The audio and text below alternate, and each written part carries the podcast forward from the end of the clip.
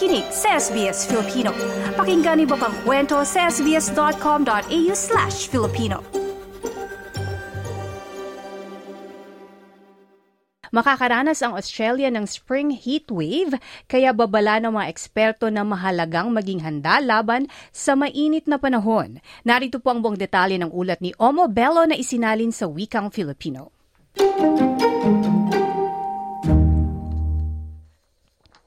Mararanasan ng isang spring heat wave sa iba't ibang bahagi ng Australia na maaring magdala ng makabuluhang panganib ng sunog at pagkapagod dahil sa init ng panahon. Naka-high alert ang emergency services dahil sa napakainit na temperatura na mararanasan sa ilang malalaking bahagi ng bansa gaya ng New South Wales, Queensland, South Australia at Northern Territory. At formal ding dineklara ng Bureau of Meteorology na pumasok na po tayo sa El Nino climate pattern. Ito ay kasunod ng pahayag ng World Meteorological Organization sa nakaraang dalawang buwan nang magdeklara din sila ng El Nino. Ayon sa ahensya, aasahan ang mga record-breaking na mga temperatura sa buong mundo. Ang dahilan ng nasabing klima ay dahil sa mainit at tuyong panahon na kinakatakutang magpapataas sa panganib ng bushfire sa bansa. Si Dr. Carl Braganza, manager ng Ahensya ng Climate Services, ang nag-anunsyo at sinabing aasahan ng bansa ang isang summer na mas mainit kumpara sa nakaraang tatlong taon. Globally, um, the El Nino really means that we have a continuation of the global heat that we've seen in the global oceans in particular, and the global oceans have been at record temperatures since about April. Um, so consistently what we are probably projecting for the summer is that Australia will continue to see warm and dry weather, and it's really up to individuals and communities now to prepare for a, a, a summer of um, um, heat and, and fire hazards. Kaya naman, himok ng mga eksperto sa lahat na manatiling ligtas at maghanda laban sa mga mataas na temperatura upang maiwasan ang matinding pagkapagod dahil sa init. Ayon sa emergency physician na si Dr. Kimberly Humphrey, dapat seryosohin ang heat stress. You see people who are experiencing all kinds of things. So, direct heat related illness is when you're just feeling quite unwell and you know, often really tired, maybe a little bit nauseous because it's a really hot day. And that can go all the way through to heat stroke, which is when people become very confused. It affects the brain. We see seizures, we see coma, and ultimately we can see death in that situation as well. Ayon sa Executive Director ng Sweltering Cities, Emma Bacon, dapat magkaroon ng heatwave plan ang mga tao. That means looking at our homes now and saying, how can I make it easier to keep cool inside? Do I need to get an extra fan? Do I need to get some more ice tube trays? Um, how can I block the heat from entering the house with extra awnings or things like that?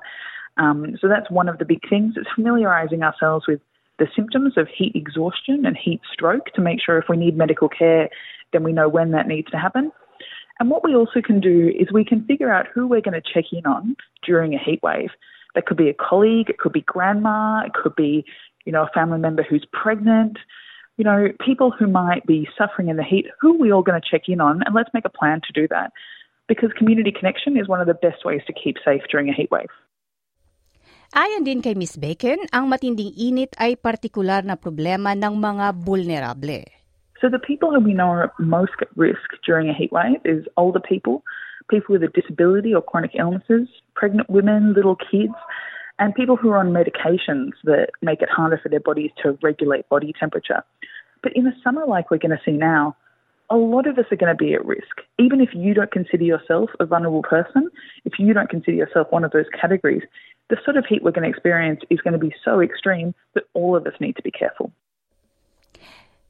Dagdag ni Ms. Bacon, map- kailangang mapagtanto ng mga gumagawa ng polisiya na parating na ang mainit na panahon, kaya dapat magkaroon ng plano.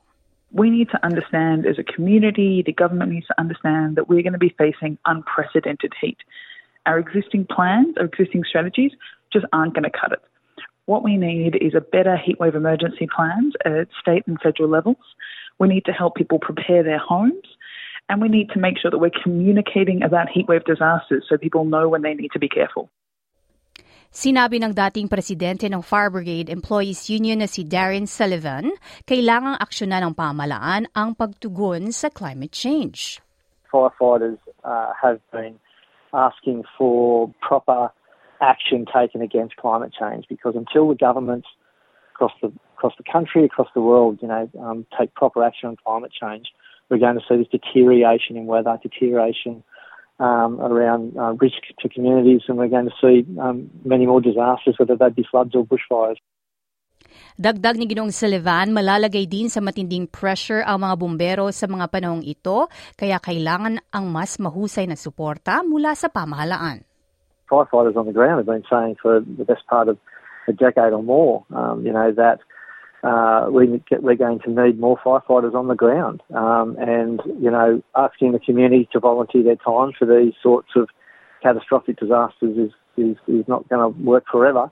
Uh, you know, we need more career permanent firefighters funded better, better equipment on the ground because we're now seeing disasters happening more regularly.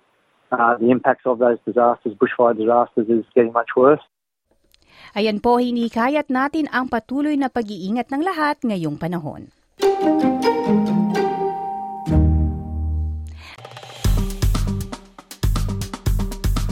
I-like, i-share, mag-comment, sundan ang SBS Filipino sa Facebook.